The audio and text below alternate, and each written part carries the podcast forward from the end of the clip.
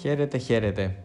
Είναι το 18ο Inside Greek Football, μια εκπομπή η οποία γεννήθηκε φέτος για να ε, κρατάμε ζωντανές όλες τις ε, ποδοσφαιρικές στιγμές του ελληνικού πρωταθλήματος, όλες τις ωραίες ποδοσφαιρικές στιγμές του ελληνικού πρωταθλήματος, αλλά η 18η αγωνιστική θα μείνει στη μνήμη μας χαραγμένη για ένα και μόνο λόγο, για τον θάνατο της Ρενάτας Λαζάρου, της οπαδού του Πανιωνίου, η οποία ε, ακόμα και εν γνώση της ε, είχε καταφέρει να ενώσει με, μέσω δυστυχώς του προβλήματός της οπαδούς πολλών διαφορετικών ομάδων.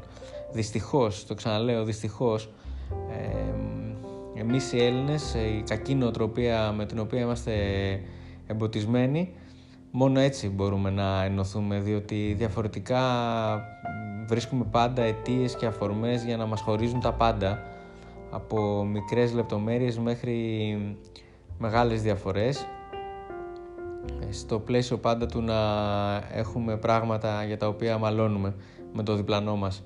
Δεν το συζητάμε για το τι γίνεται στο ελληνικό ποδόσφαιρο ανάμεσα στις ομάδες και γι' αυτό σε αυτή εδώ την εκπομπή ασχολούμαστε μόνο όχι με νίκες, όχι με τίτλους, όχι με πρωταθλήματα, αλλά με ωραίες ποδοσφαιρικές στιγμές τις οποίες αξίζει να κρατάμε στη μνήμη μας, ε, οι οποίες διανθίζουν το ελληνικό ποδόσφαιρο την Κυριακή, ε, ταξιδεύοντας για Τρίπολη, για το παιχνίδι του Αστέρα Τρίπολης με τον Όφη, ένα λιτό μήνυμα στο κινητό μου.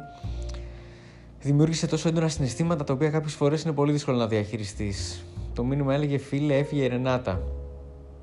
Εξαφνικά, όπως καταλαβαίνετε, όλα πέρασαν σε δεύτερη μοίρα. Καθώς η πρώτη ερώτηση που έρθει στο μυαλό μου είναι πώς γίνεται να έφυγε ένας άνθρωπος τόσο δυνατός, ένας άνθρωπος με τέτοιο πάθος ε, για ζωή; Ε, και οφείλουμε όλοι να θυμόμαστε αυτό το συμβάν γιατί εκείνη ήταν που μας έδωσε δύναμη μέσα από τη δύναμή της όλο το προηγούμενο έτος. Ε, ενώνοντας πολλούς φιλάθλους πολλών ομάδων του Όφη, του Παναθηναϊκού, του Πανιωνίου φυσικά, της ΑΕΚ, του Άρη όλοι, όλοι οι οπαδοί στάθηκαν στο πλευρό της Ρενάτας. Οπότε σας παρακαλώ παρακαλώ πάρα πολύ όλους όσους ε, κρύβονται πίσω από ένα πληκτρολόγιο και εύχονται, μην πω ότι εύχονται ας το ξανασκεφτούν μια δεύτερη φορά ε, γιατί δεν μπορεί. Σε κάθε οικογένεια η παλιαρόστια ε, έχει αφήσει και κάποιον, ε, κάποιο θύμα πίσω της, οπότε ε, κρίμα είναι όσοι το εύχεστε έστω και για πλάκα, γιατί πολλοί το εύχονται και για πλάκα. Αυτό είναι πραγματικά εσχρό, είναι μηδαμινό, είναι απάνθρωπο. Στα τετριμένα λοιπόν της ζωής, το top 10 της αγωνιστικής που πέρασε, της 18ης αγωνιστικής, ξεκινά στο νούμερο 10 με το μύτο του Γέντρισεκ, ε, ένα γκολ που θύμιζε όλες μας τις ε, περιπέτειες από τις Αλάνες. Ένα γκολ με μύτο από τον Γέντρισεκ από το ύψος της περιοχής στη γωνία του αντίπαλου τροματοφύλακα. Ένα σου το οποίο φυσικά και δεν μπορεί να προβλέψει το που θα πάει μπάλα ο αντίπαλος τροματοφύλακα γιατί δεν έχει να κάνει με τη στάση του σώματος ή την ισορροπία του επιθετικού την ώρα που σουτάρει, αλλά είναι ανεξέλεγκτο. Μύτο, γωνία και ο Βόλος ισοφάρισε στο μάτς. Ένα μάτς το οποίο δεν κατάφερε να κερδίσει, γνώρισε την ήττα από την ε, Ξάνθη αλλά ε, το μύτο του Γέντριξ το πρώτο φετινό μύτο, η μηταρόλα θα, θα τη θυμόμαστε ως το τέλος της σεζόν. Στο νούμερο 9 ε, επιλέξαμε την αυτοπεποίθηση που είχε ο Μπαράλας στο μάτι με τον Όφη. Ο Αργεντινός επιθετικός σκόραρε δύο φορές από την άσπρη βούλα απέναντι στους ε, κριτικούς, ε, η οποία είναι η ομάδα απέναντι στην οποία έχει βάλει τα περισσότερα γκολ στην καριέρα του 6 στον αριθμό. Με αυτά τα δύο γκολ έφτασε στα 42 στην Ελλάδα και μπήκε στη λίστα με τους 200 κορυφαίους σκόρερ όλων των εποχών.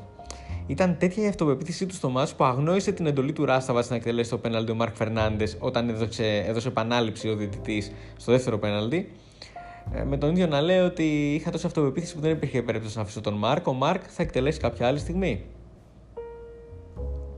Στο νούμερο 8 είναι το ξερό σου του Μπαξεβανίδη ε, σε μια φάση όπου η Ξάνθη αναπτύχθηκε υπέροχα με σωστό passing game. Ε, η μπάλα έφτασε στα δεξιά όπου είχε ανέβει ο Μπαξεβανίδης έκανε μια πάσα μέσα στην περιοχή η οποία δεν πέρασε.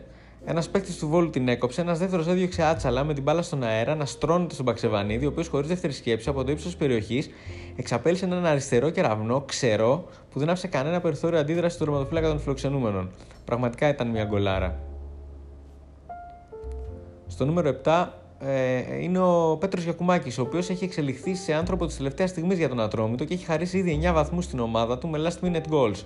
Την αρχή την είχε κάνει με το Βόλο στο 3-2 στη Μαγνησία, ακολούθησε το μάτι με τον Όφη με γκολ στο 95 Και τώρα στο 94, στην τελευταία φάση του αγώνα απέναντι στον Πανετολικό στο Αγρίνιο, με μια κεφαλιά στο πρώτο δοκάρι από κόρνερ του Γκάλο, χάρισε σπουδαία νίκη στον Ατρόμητο, μια νίκη εξάδας, μια νίκη που αναπτερώνει το ηθικό και την ψυχολογία των περιστεριωτών στη διεκδίκηση ενός ακόμη ευρωπαϊκού εισιτηρίου τα τελευταία χρόνια.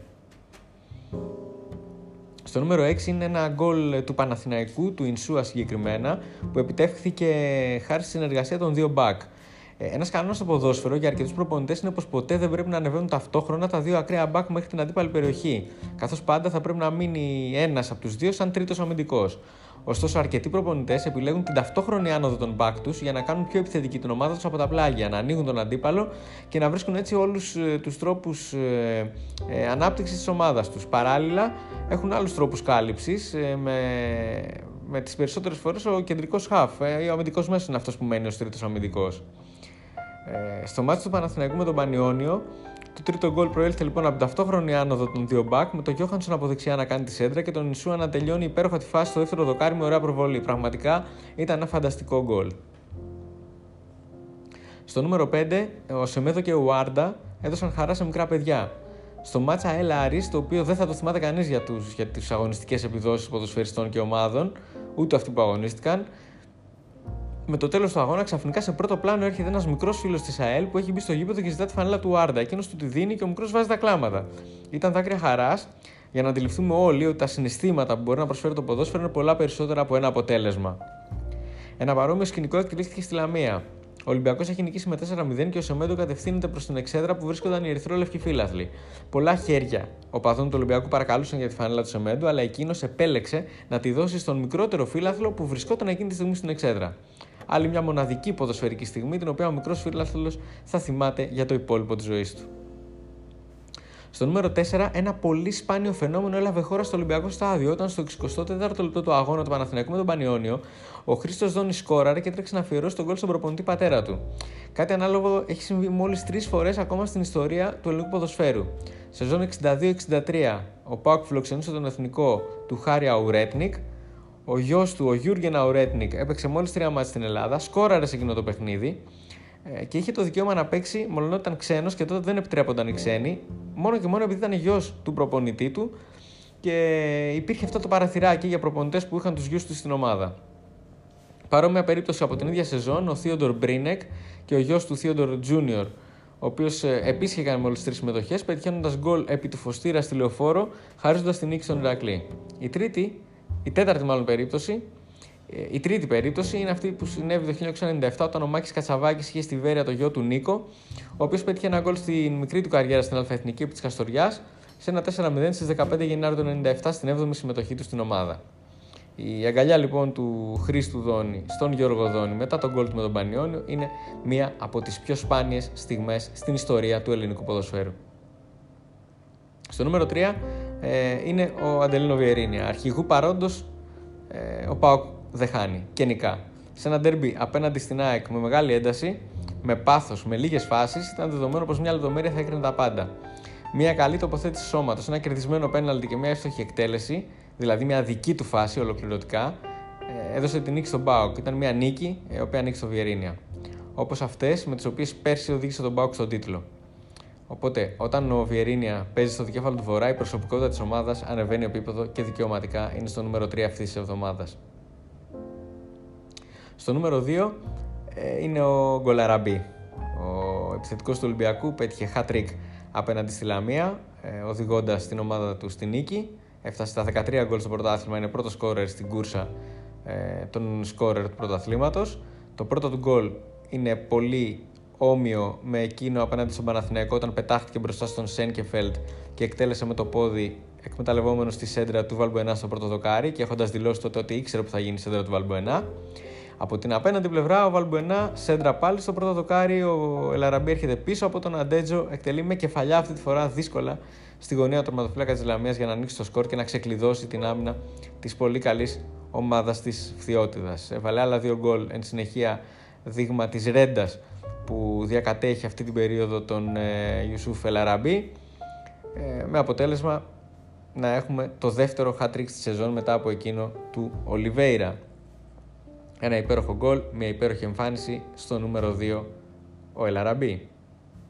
Το νούμερο 1 όπως ξεκινήσαμε αυτήν την εκπομπή, έτσι θα την κλείσουμε, δεν μπορεί να είναι άλλο από το αντίο στη Ρενάτα από όλους τους φιλάθλους και από όλους μας, καθώς την ημέρα που έγινε γνωστό ότι έφυγε από τη ζωή, ο Πανιόνιος έπαιζε στο Ολυμπιακό Στάδιο με τον Παναθηναϊκό.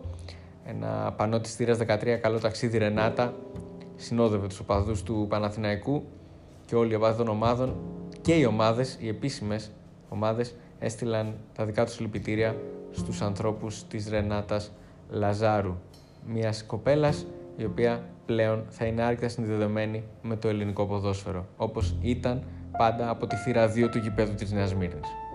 Να είστε όλοι καλά μέχρι το επόμενο podcast μας.